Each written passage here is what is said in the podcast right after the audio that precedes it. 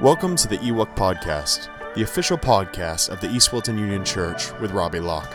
We're glad you're here, and we hope that this podcast is a blessing to your life and helps you walk closer to God. Our goal is to help you draw close to God and understand Scripture better in its entirety. Well, without further ado, here's Robbie. 1 John chapter 3, verses 18 down through 22.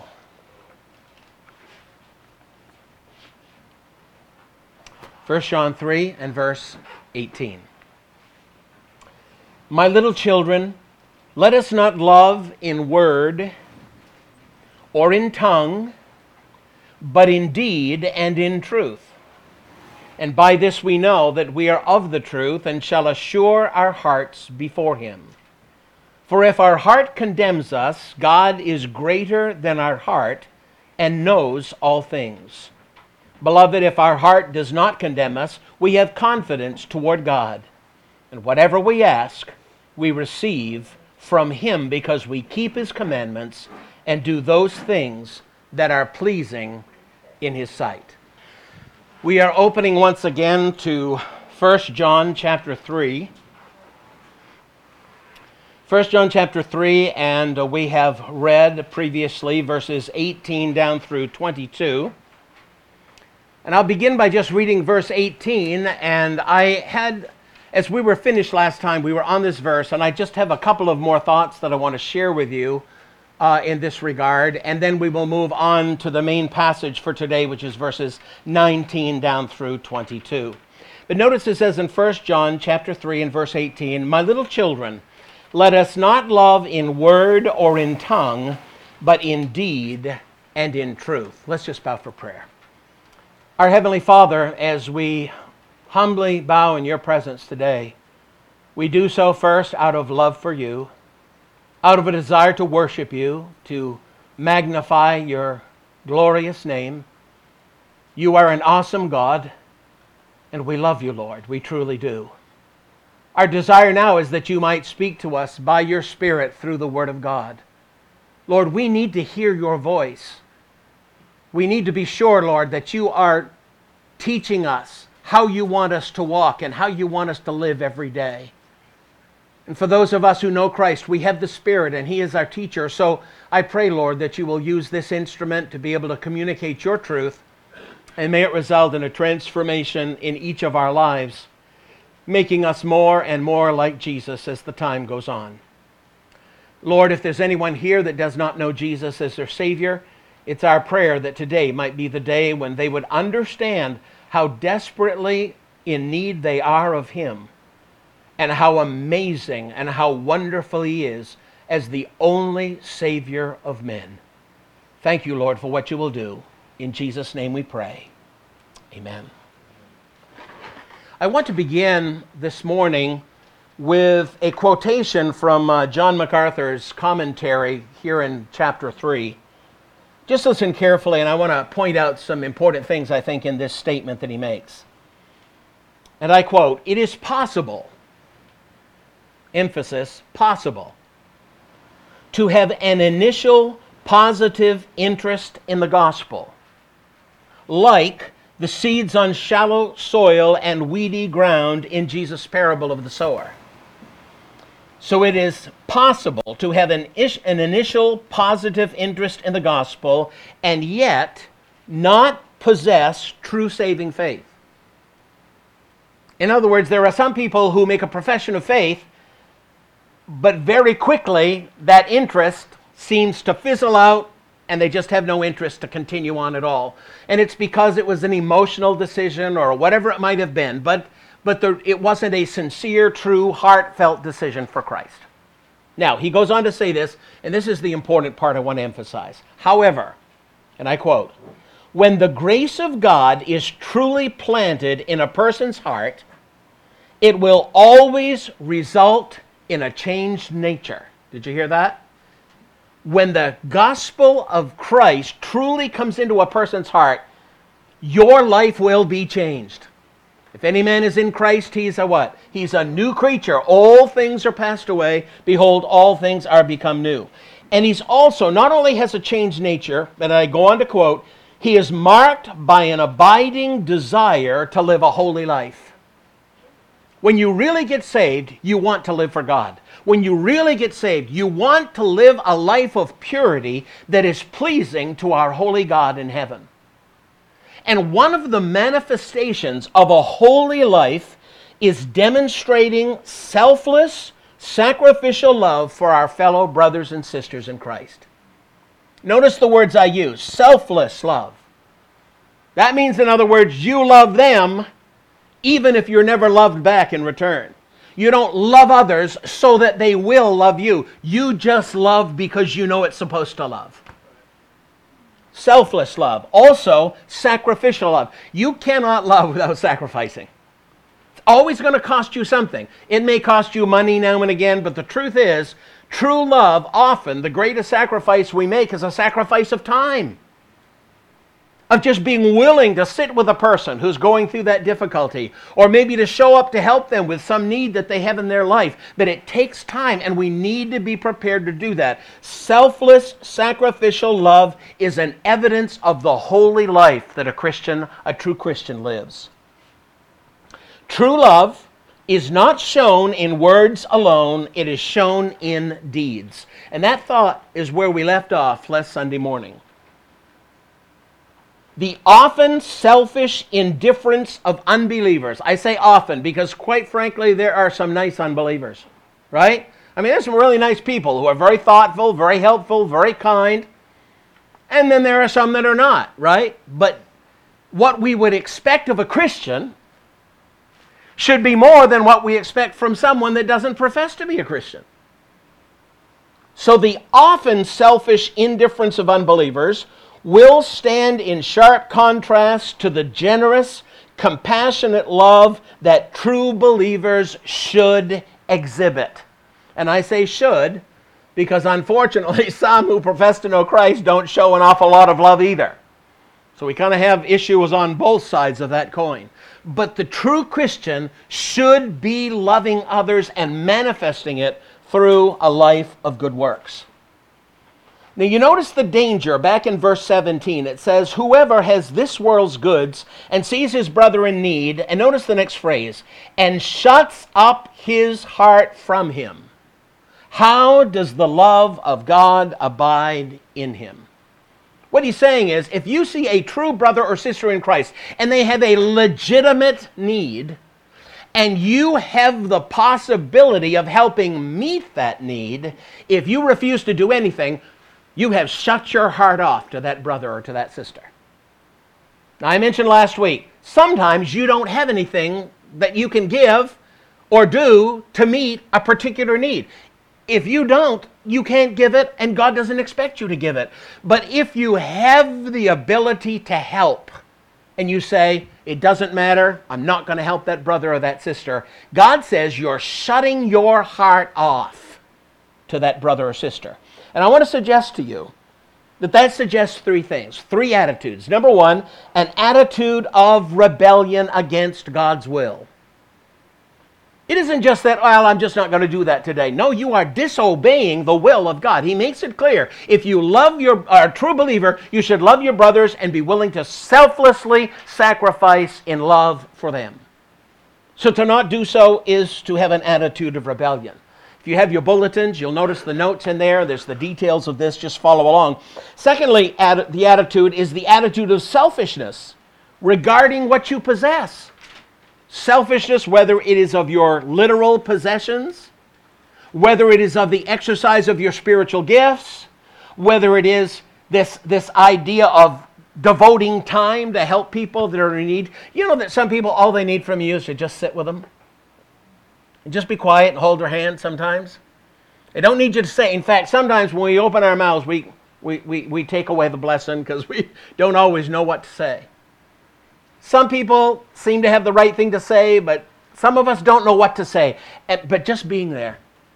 Brother, I just want you to know I've come to, to, to just be with you. Have a little pr- word of prayer with them and just sit there with them. But it takes time to do that. And I want to suggest that if we are unwilling to help our brother and we shut our heart off, we are manifesting an attitude of selfishness. rebellion against God, selfishness with regard to what we possess, and thirdly, it's an attitude of indifference to the need of this brother or sister in Christ. When you are in trouble, when you have a need, doesn't it mean something to you when someone steps forward to try to help you? I mean, doesn't that encourage your heart? I want to suggest to you today, brethren, that when we are unwilling to do this, we are showing indifference toward these people as though we don't care what they're going through. And if you don't care at all what other believers are going through, you need to look at your heart. Because the Lord says, you've either shut your heart off or you've opened your heart up. It's one or the other. And so, what are you doing? we need to follow the example of the New Testament church. I'm just going to read a couple of verses for you. You don't need to look these up. Acts chapter 2, verses 44 and 45. Now, all who believed were together and had all things common, and sold their possessions and goods, and divided them among all as anyone had need. Now, this is a unique passage, and it refers to a specific period of time in the very, very beginning of the church. This is from the day of Pentecost forward, when on one day alone, 3,000 people were converted. That day they started with 120 people, and at the end of the day, they had 3,120 as a part of the true church of Christ. Now, can you imagine, even with 120 people, you know, if you have 120 people, not everyone's going to get involved right? You, you, you know that, right? I mean, some people get involved. So if we have 120, now there's 3,120. Do you think there's a bit of work to do? Do you think there's going to be a few needs represented in 3,120 lives? But what it says was that in this beginning, because there was this sudden growth in the church, and most of these people live from out, you know, areas far away. And they came in. Well, these people had to eat. I mean, they ended up staying in Jerusalem for quite a period of time.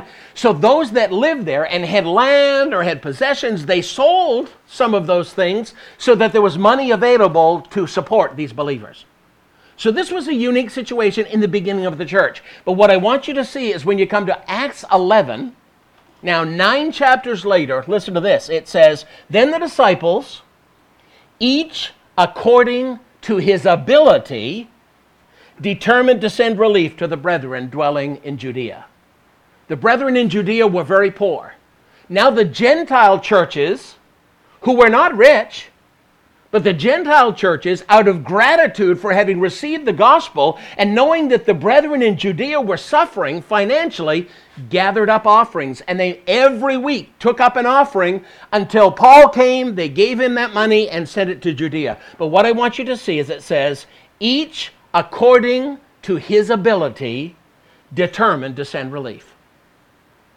You know, the fact that somebody might give $10 and somebody might give $1 doesn't matter.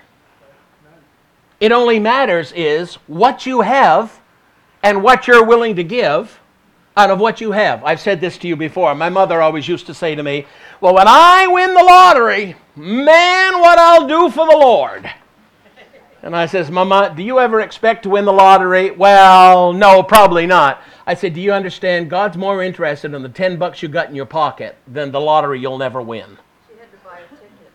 Oh, she kept buying her ticket. I don't know if she still does, but she used to. She used to. My, my point is simply this.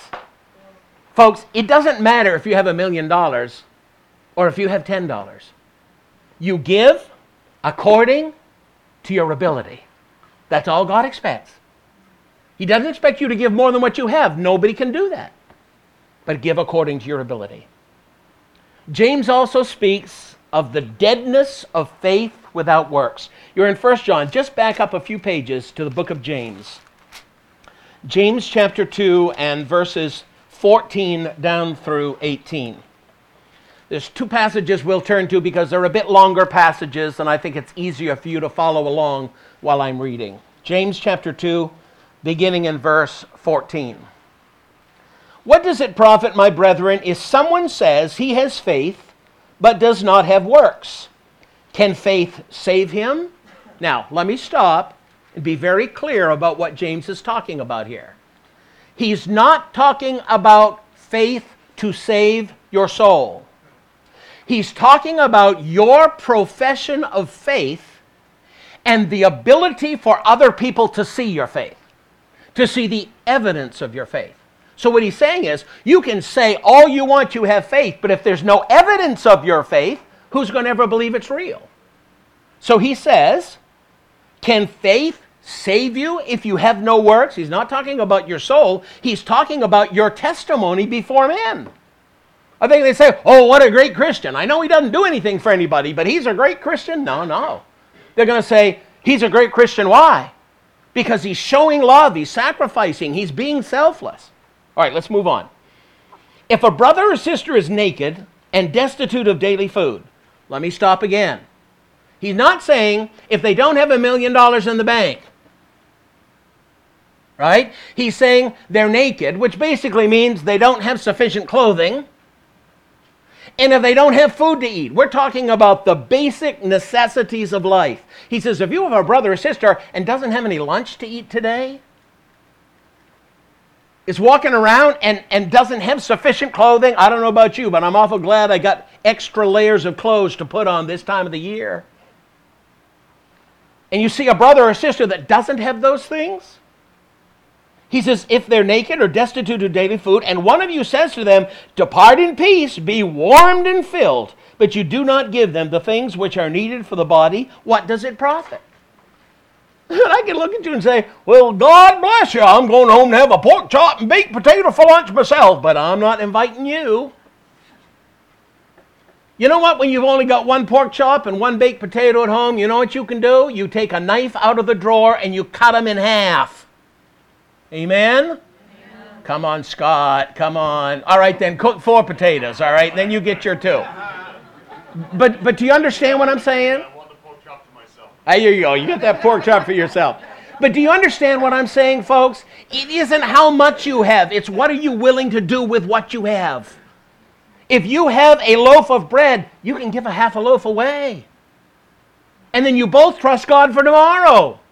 But the point is, it isn't like I've got to have, you know, 18 loaves of bread before I give you one.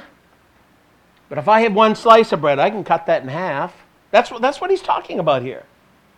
He says, if you just say, God bless you, you know, go your way and don't do anything to help. Verse 17, thus also faith by itself, if it does not have works, is dead. But someone will say, You have faith, and I have works. Show me your faith without your works, and I will show you my faith by my works. Again, I can talk about how much faith I have all day, every day. But if you see no real evidence by the way I live my life, you're going to question the validity of that faith. So James is saying, listen, faith without works is dead. You can profess to be anything you want to be, but until you demonstrate the reality of it in your life, nobody's going to believe. Nobody's going to believe. So, brethren, we need to minister to other Christians, and I want to give you three real quick thoughts. Number one, selflessly. We talked about that. Selflessly voluntarily. You know what kind of giver God loves? A cheerful giver. A cheerful giver. And that's not just when the offering plate comes around. We give in many different ways. If you're going to give that half a slice of bread, you're giving. You need to do that voluntarily. In other words, it needs to be something you want to do. If you take and as you're breaking that bread in half, you're grumbling and things saying, man, I'm not gonna, I'm gonna be hungry today because I ain't, but here's your half. I mean, if you have that attitude, who's gonna believe that's coming from your heart, right? I'd say to the I'd say to the miserable old person, just eat the whole thing yourself. I'll figure out something else, right?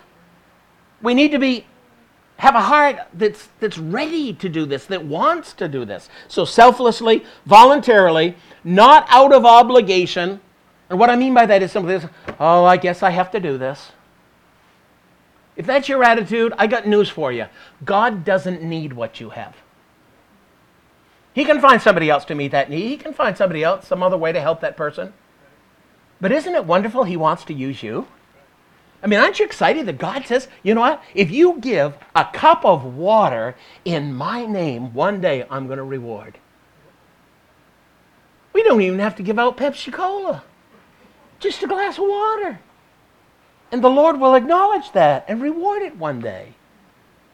But to be able to say, I'm a partner together with God in meeting the needs of my brothers and sisters, because you know what? Down the road, I'm going to have the need, and I'm going to hope that my brothers and sisters will love me enough and love the Lord enough to help me in my moment of need, right? That's what the body is all about. Folks, would you say this together with me? We need each other. Say it. We need each other. We need to believe that, and we need to act upon it. And then the last thing, we should not give with hypocrisy.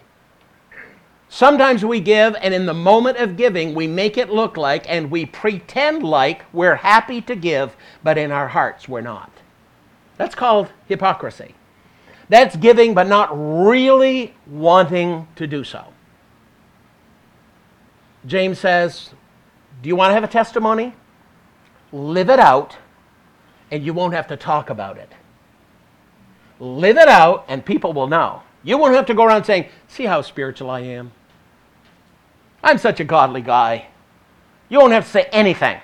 If you're living out your Christianity, people are going to know that Jesus has changed your life and he will give glory to God for your good works, which you have done for his glory. Amen?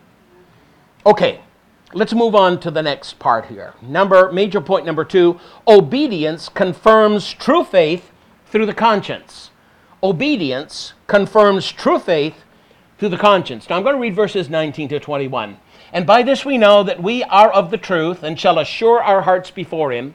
For if our heart condemns us, God is greater than our heart and knows all things. Beloved, if our heart does not condemn us, we have confidence toward God.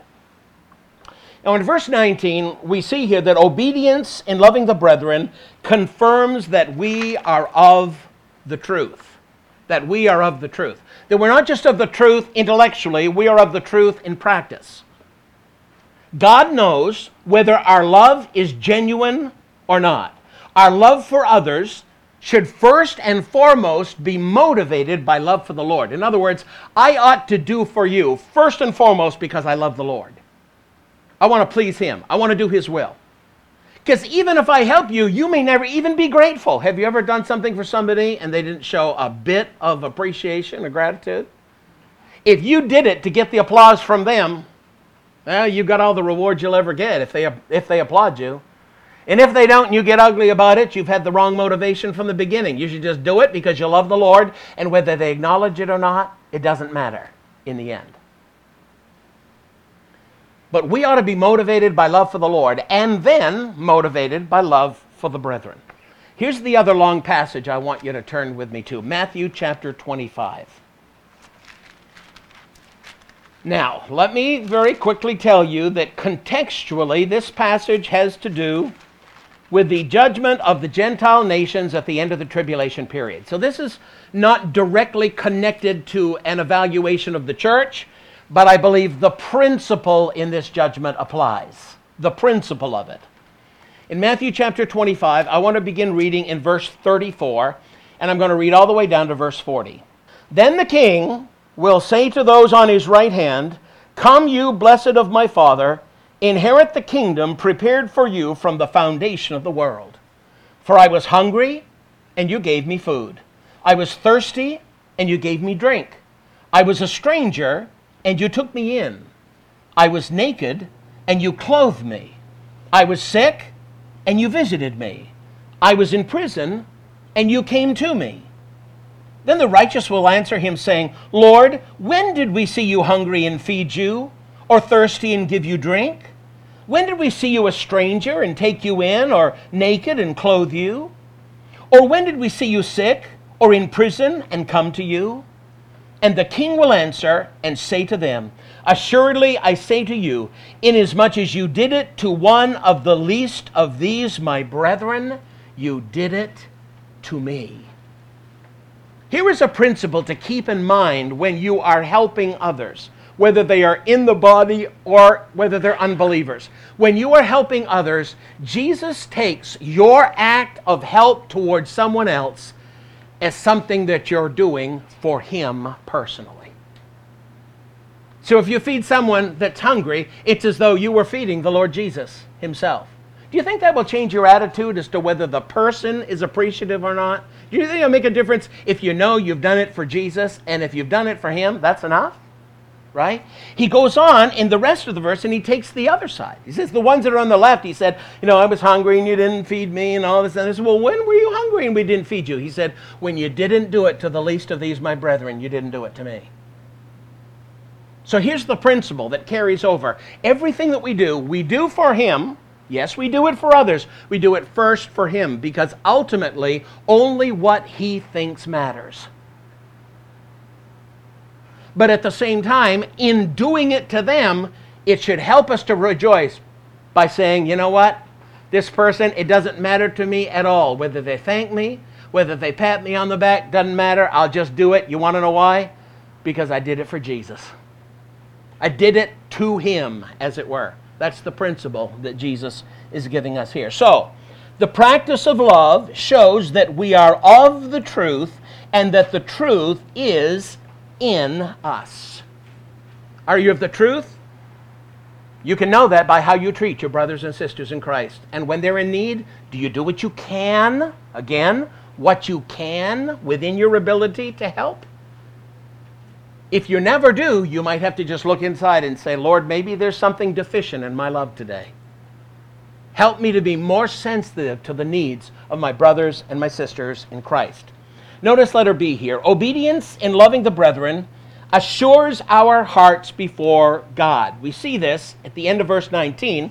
He says, Not only do we know that we're of the truth, but he says, This will assure our hearts before Him. Now, I want to talk to you for a few minutes this morning about the conscience. Let me begin by saying the conscience is not 100% trustworthy. Because your conscience will respond based upon how you have been taught. You may have been taught wrongly, and therefore, when you do something different than what you were taught, you'll feel bad. And maybe what you were taught was wrong. Maybe that thing is not actually bad. But you'll respond, your conscience will respond either condemning you or supporting you based upon what you've been taught. So let me just say that the conscience, while given to us by God, is not 100% proof because it can be improperly taught. But what I want you to understand is that God has put within the heart of man his basic law. Not talking about the Ten Commandments per se. The Bible says that the law of God is written in the hearts of all men. There is a basic understanding amongst people about what is right and what is wrong. You go out into society today and you say to people, Do you believe that killing someone, murdering someone is right or wrong? The vast majority, almost 100%, are going to say, Of course it's wrong. You shouldn't kill somebody. How many believe it's okay to rob a bank? Now, do we have people rob banks? Yeah, but the vast majority of people, what is their attitude? Now, it's not right to rob a bank. And you can go on and on. There's basic understanding of right and wrong. And that comes to us through this law of God that is written in our hearts, and it is evaluated through the exercise of the conscience. Now, let me read this verse for you in Romans 2, verses 14 and 15. For when Gentiles who do not have the law do instinctively the things of the law, these not having the law are a law to themselves, in that they show the work of the law written in their hearts, their conscience bearing witness, and their thoughts alternately accusing or else defending them. Now, the Jews had not only the Ten Commandments, but a vast array of laws in the Old Testament, over 600 of them and those laws help them to know what they should do and what they should not do as the people of God, the national people of God. Gentiles did not have access, for the most part, to the Old Testament scriptures. So they didn't know about the Ten Commandments. They didn't know about all of these other laws that had been given to the Jewish nation. But what Paul teaches us is that Gentiles, in other words, anyone that is not a Jew, there is a law that is written in their hearts by God, and through the conscience, He helps them in a given moment to know whether what they did is right or what they did is wrong. And I know that you and I experience that on a regular basis. And we actually have two voices speaking to us. We have the voice of conscience, but if the voice of conscience gets it wrong, the Holy Spirit can step in and he can convict us in the right way, right? And show us what is right and what is wrong. This means that every person has some degree of self knowledge and some innate ability to recognize right and wrong. Everybody has that basic ability. So, notice in your notes, there are several points here. Number one, true Christians have embraced the truth of Scripture by which they are regenerated and are being sanctified. Now, let me just emphasize this is so important. You and I get saved through the power of the Word of God in the hands of the Holy Spirit. When you hear the gospel, the Spirit takes the truth of the Word and He applies it to your life. He brings you to that place of decision where you put your faith and trust in the Lord Jesus Christ. So the Holy Spirit regenerates. That has to do with getting the new birth, becoming a new person in Christ. That is the work of the Spirit through the Word. 1 Peter 1:23 says, "Having been born again, not of corruptible seed, but incorruptible, through the word of God which lives and abides forever." Now, not only are we regenerated through the scripture, we are being sanctified through the scripture. What is sanctification? That is that progressive growth from where we were at the moment we were saved moving us in character and conduct more like Jesus up until that moment when He takes us to heaven and He completes the work. That's sanctification. And we're all in the process of sanctification. But sanctification comes through the Word of God. In other words, if you want to be more like Jesus, you must spend time reading and meditating in and applying the Word of God to your life. If you don't do that, you will never grow more like Jesus. It says in John 17 17, sanctify them, set them apart, sanctify them by your truth. Your word is truth. And so, two Christians embrace the Scripture. Why is this important? Because Scripture, when you have your mind filled, saturated with the Word of God, it informs your conscience so that your conscience can properly react. And as I said, even if in some moment your conscience either lacks the information it needs, the Holy Spirit is always there as the third person of the Trinity to convict us of sin when that's needful to be done. But He uses our conscience. So, the truth of Scripture is necessary for regeneration and sanctification. Number two, true Christians desire to know and obey the Word. If all you want to do is to fill your head with information, it will never make you a man or a woman of God. In fact, the Bible says that an abundance of knowledge generally causes someone to be prideful. It says, Knowledge puffeth up. And so just knowing a lot about the Bible is not what God is interested in. Yes, is the information important? Is it helpful? Absolutely. But He wants us to take the next step and apply the Word of God to our lives, to live it out in our experience. So that if He says, you know, if we confess our sins, He's faithful and just to forgive us our sins and to cleanse us from all unrighteousness, then what are we going to do? We're going to be regularly, daily, continually confessing our sins. Do you want to be clean before the Lord? Well, that's the only way to remain clean.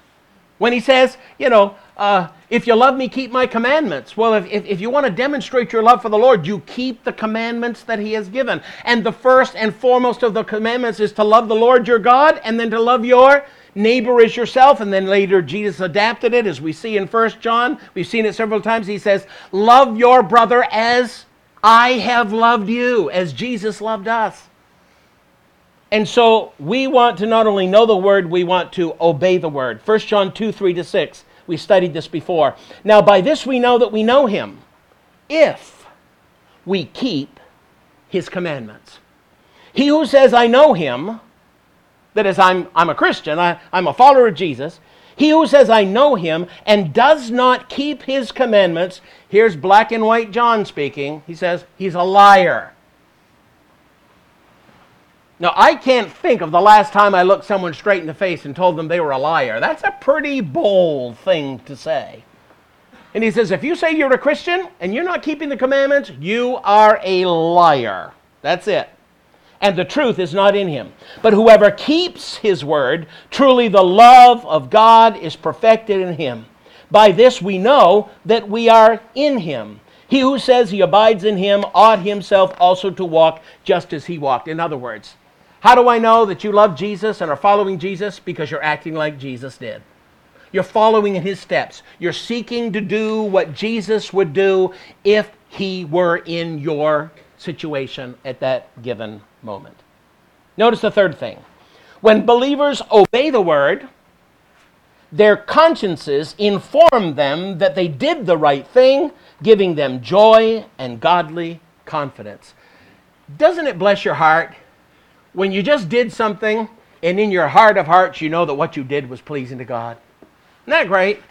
Have you been on the opposite side of that picture? Where you just did something, maybe you just spoke to someone, you just said something to someone, and the way you said it or exactly what you said, you knew would not be something would be pleasing to the Lord. How do you feel after you do that? I mean, we feel terrible, don't we? We feel convicted, we feel bad. If we're a real Christian and we've just offended somebody, then we ought to feel bad about that. The conscience is God's guilt producing warning device given to every person to confront sin. When you begin to feel guilt in your heart over something that you've done, what God is trying to do is to point out the sin issue in your life. Now, I do believe people sometimes are guilty of things they don't need to be guilty of, and again, it's because they have been mistaught with regard to certain issues. But for the most part, when we feel guilty, it's because we know we did something we shouldn't do. We feel bad. We don't have the joy of the Lord. In fact, we feel pretty miserable about it. We'll talk about that in just a moment. In the same way that pain is a physical warning mechanism that tells people they have a bodily injury or an illness, the conscience is a spiritual warning mechanism that alerts of conduct dangerous to the soul. If I have a pain in my side, I got a good idea something's wrong. It may be a big thing, it may be a little thing, but the pain brings attention to the problem. The conscience, when it makes us feel guilty, is a spiritual warning mechanism to bring attention to the wrong we've done. Why? Not only that we will confess it, but number two, that we'll repent of it. Because you know what repentance is? Repentance isn't just feeling sorry. Repentance says, Lord, I feel so bad about what I've done, Lord, I never want to do it again. Help me never to fail in this way again. Now, I may fail in that way again, but it won't because that's what I want to do or what I plan to do. My plan should be, with the help of God, to say no to this sin. I never want to feel guilty over this issue again. All right? To function effectively, the conscience must, conscience must be informed by the right standards because it is only a reactor to the person's convictions about right and wrong. Now, let me give you a couple of verses about this. Romans chapter 9 and verse 1. This is the Apostle Paul, and he says this I tell the truth in Christ. Now, if you get up and you say, I tell the truth in, in Christ, what are you in effect saying? You're saying, listen, I'm swearing by the name of my Savior, the Lord Jesus Christ, that what I'm about to say is true. I tell the truth in Christ, I am not lying. Listen, my conscience also bearing me witness in the Holy Spirit. He says, I've just declared these things to you, and there's not a bit of conviction that I've said something wrong or that I've lied or that I've misspoken. He says, I have the testimony of the Holy Spirit through my conscience saying that what I have just told you is the truth and the whole truth and nothing but the truth. 2 Corinthians 1.12. Again, it's Paul, and he's writing to the, to the Corinthians, and he says, Our boasting is this the testimony of our conscience that we conducted ourselves in the world in simplicity and godly sincerity. He said, I know that I have conducted myself in the world in simplicity. Simplicity. That means with singleness of mind. You know, we talk about someone that, that talks out of both sides of their mouth, right? they're saying one thing, but the truth is they talk to somebody else later and they say the exact opposite. That's talking out of both sides of your mouth. There are people that kind of live that way. And he says, I live with simplicity. I have singleness of mind. In other words, I have only one purpose. I'm standing for the truth. I'm telling the truth. I'm living the truth. I'm seeking to do what pleases God. And he said, My conscience helps me to know that I'm conducting myself in that way with godly sincerity. What a great phrase. Godly sincerity. Notice the next point here. If believers sin, we're trying to follow the progression here. If believers sin, their consciences indict them on account of their wrong thoughts or words or actions. In John chapter 8 and verse 9, it says, Those who heard it, being convicted by their conscience, went out one by one. You remember that was the story when they were going to stone the adulterous woman. And Jesus said, He that is without sin cast the first stone. And it says of them, when they heard him say that, being convicted of their conscience. In other words, they were standing there. They might have been able to say, Oh, I've never physically c- committed adultery. But not a one of them could stand there and say, I've never sinned. And Jesus said, If you have, you know, the, the one that's without sin, throw the first stone, and then the rest of us will join you. And it says they went from the oldest to the youngest. They went out, they left quietly, never did a thing. No one threw a stone. Why? Because their consciences convicted them that they were sinners. Number five, if believers persist in sin, now this is different. Sometimes we sin, but we confess it immediately and repent. That's the way we ought to do it. Amen? But there are some times when we persist in our sins. In other words, for a period of time, maybe I got really mad at someone and I got angry, and for the next two weeks I justify my anger. And I say, I don't care whether I don't like this or I don't like that. And for a period of time, we don't repent of that, the bad words we said or the attitude that we manifested. If we persist in sin, implicitly the conscience will make believers fearful, depressed, and insecure. I'm talking about persisting in sin over a long period of time. You know what? I've had people come to me and say, You know, I've been away from the Lord for a long time. Maybe I'm not even saved. But you know why they're feeling that way? Because they probably are saved. They used to walk with the Lord faithfully. The problem is the sin has built up and the guilt has built up. And now they're saying, Man, if I've done all this stuff and I have all this going on inside of me, maybe I'm not even a Christian. They begin to doubt. I want you to know, brethren, God doesn't want us to doubt our salvation.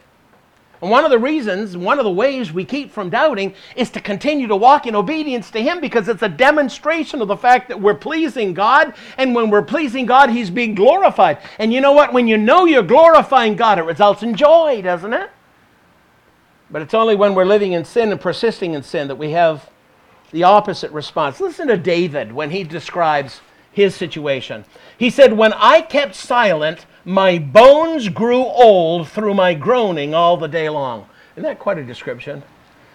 He says, because of my sin and not dealing with it, it was like my bones were aching inside me. I mean, have you ever been in such a miserable state that you just felt like you ached all over? That's what he's talking about. He goes on to say this For day and night your hand was heavy upon me. Do you think the hand of God can be a heavy hand when it needs to be? Imagine having the heavy hand of God upon your life. He says, Your hand was heavy upon me. My vitality was turned into the drought of summer. he says, I, am just, I'm just dried right out. I, I, just, I just feel. I mean, have you ever felt spiritually dried out, as it were? No vitality, no life. In Psalm 40, he says this Do not withhold your tender mercies from me, O Lord. Let your loving kindness and your truth continually preserve me, for innumerable evils have surrounded me. My iniquities have overtaken me, so that I am not able to look up. Have you ever been so upset and so miserable spiritually that you felt like you couldn't even pray? You felt like you couldn't even look up to heaven and talk to the Lord because you just felt so terrible about the way you were living. That's what he says. He says, I have so much guilt. I just I can't even lift up my head to heaven. Remember the Jews when they prayed, they prayed like this. They lifted up their hands and they looked up with eyes open to heaven. And he says, I feel so miserable because of my sin. I, I, I can't even lift up my eyes toward heaven to be able to worship you. He said, They are more than the hairs of my head. His sins are more than the hairs of my head. Therefore, my heart fails me. That's what happens, folks, when we don't listen to the conscience. That's what happens when we sin and don't deal with it immediately. As we persist in sin, we can find ourselves exactly in this condition. If sin is not confronted, believers will begin to question the genuineness of their profession of faith on account of their prolonged disobedience. And that's the reason. Is their prolonged disobedience causes them to question their own conversion. Only those who have been genuinely converted through the supernatural work of God possess the sacrificial love that John describes in verses 14 to 18. You can't love like in verses 14 to 18 of this chapter unless you have the Lord. He's the only one that can give that kind of love to you.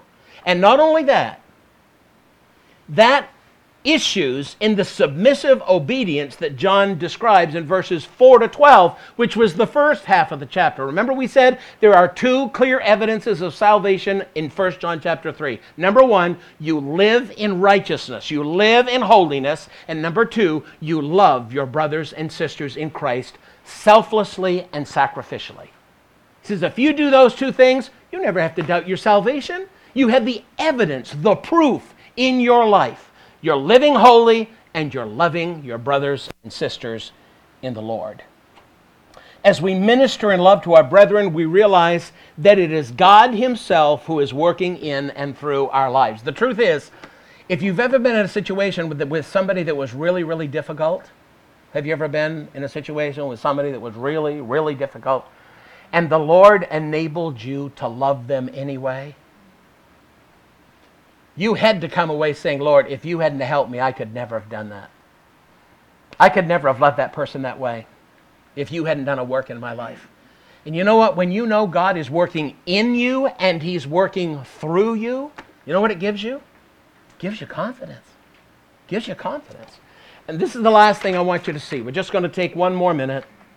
And I want you to see here that with sin dealt with, that is, confessing and repenting of our sins, and obedience enjoined, we're seeking to live an obedient life, this results in a calm, tranquil, confident heart leading to confident prayer. Have you heard this verse before? Hebrews 4:16, "Let us therefore come boldly to the throne of grace, that we may obtain mercy and find grace to help in time of need." The word boldness, and we see that here in well, in that passage that I just read, that word boldness literally means confidence. And the word confidence here means boldness. It's the Greek word parrhesia, freedom of speech. Now, if I have boldness, just on a human level, that means that I have no fear of coming into your presence and, and expressing what's on my mind. We do that with people all the time. We go in, we just express, we have confidence to share our point of view or what we're thinking. But when it comes to God, it means coming into the presence of our loving Heavenly Father without any fear. Aren't you glad you don't have to be afraid of God? we have the fear of the Lord, but we're not afraid of Him. We want to be in awe and in reverence of God, but we don't have to be afraid of Him. So not only are we without fear, but we have full assurance that whatever we ask, we receive from Him. Notice this verse. It says, in verse 22 and whatever we ask we what? We receive from him because we keep his commandments. Wow i'm going to work really hard this week so by the end of the week when i pray for my million dollars the lord will come through with it. Is that what that verse means? No i don't think so either. It's not what it means at all. What he's simply saying is this. He said listen you know what? The more we going back to the things we've said the more we filled our minds and saturate our minds with the word of god the more we obey the Word of God in our practical lives, the more intimate we are in our fellowship with God, the more we pursue holiness, the more we love our brothers and sisters in Christ. When it comes time to pray, we know there's nothing between us and God, and we come boldly into His presence and we pray. But here's something very important our prayers are informed by the Word. So when I come in, I'm not going to say, Oh Lord, I want a million dollars. No. But boy, I can come in and say, Lord, you know, my friend here, not saved, and I really want you to, to be working in that person's heart, Lord, so they'll get saved. I, come to him and say, Father, you know, I, have got this urgent need that's come up, and I, I don't have the funds, so Lord, I'm coming. I have, I have confidence because you said that you would meet all of my what? All of my needs according to your riches and glory. And this is something I really need, Lord. You know I need it. And so, Lord, I'm confident. So when I come in, I'm saying, Oh, Lord, please, can't I somehow convince you to love me enough to meet my need? No, He's already promised. Amen? He's already promised. So I come in boldly and say, Lord, you know, this is a really, truly is a need. This is not a want. This is an absolute need, Lord. I have confidence. I don't have to even wonder if it's coming. I just have to wait for the moment it does come. It's the when. Lord, whenever you want to do it, hopefully today, but maybe He waits tomorrow or He waits a week. But I still come with boldness because He said, I will do certain things. Listen, our assurance is based upon several things. It's based upon who God is, but it's also based upon what He has promised. It's not only His character, it's His word and God will not fail us. And so when we come to Him and we seek Him and we pray according to His will because our minds and petitions have been informed through the Word, we pray for the right things, we have absolute assurance before God and we have boldness to come before His throne. Brethren, there's every reason to want to live out your Christian life. Every reason to have assurance with God not just for prayer, but just in your relationship with Him. Isn't it great to be able to wake up in the morning in fellowship with God? Just go like this if you think that's a good thing. I mean, I, can I assure you something? If you go to bed tonight out of fellowship with God, you're going to wake up in the same condition tomorrow morning right? But if you go to bed in fellowship with God, the first thing you wake up, you can begin immediately with praise upon your lips. Why? You're already in fellowship with God. You're seeking to do His will. And it's like, Lord, we got another day you've given me. Hallelujah. What can I do for your glory today? That's the attitude we take. And we have boldness and assurance. And we demonstrate that by holiness of living and loving our brothers and sisters in Christ. This is an amazing chapter, folks. We're going to talk in the last few little verses in this chapter next week very briefly and then move on to, to chapter 4. But he's going to say, listen, it all comes back to this keep his commandments. Keep his commandments. You do that, and God will not only bless you, he will use you for his honor and for his glory forever. Praise God, that's true. Let's just pray. Thank you, Lord, that we have this opportunity to be together to study the Word. We're grateful for the Apostle John and what he revealed to us here in this third chapter that true believers demonstrate their faith by living a holy life, a life of righteousness, by obedience to the commandments. And we also, Lord, show our love for you by loving others. We demonstrate that we're true Christians when we see a brother or sister in need and we don't shut our hearts up. We rather open our hearts. And we may not have a whole loaf of bread to give, but we can give a half a slice. Lord, I just want to pray that you'd help us, each one according to our ability, to meet the needs of our brethren. And Lord, as we're living this kind of a life, we're going to have an amazing prayer life because we're going to be able to come to you with boldness, with confidence, knowing, Lord, that according to your promises in the Word and based upon your character as a God who cannot lie, you are going to meet our needs according to your riches and glory. And so, Father, we can pray with, with boldness. Lord, help that to be the reality of our experience every day as believers in Christ. Holiness of living, love for the brethren, and as a result, boldness in coming to you in prayer. Bless your word to our hearts, Lord, and we'll thank you for Jesus' sake. Amen. And this has been the Ewok Podcast with Pastor Robbie Locke. We hope you've enjoyed this sermon today and tune in next week for another sermon from this passage. If you'd like to contact us, send us an email and we will get back to you as soon as we can. Thanks. Enjoy the rest of your day.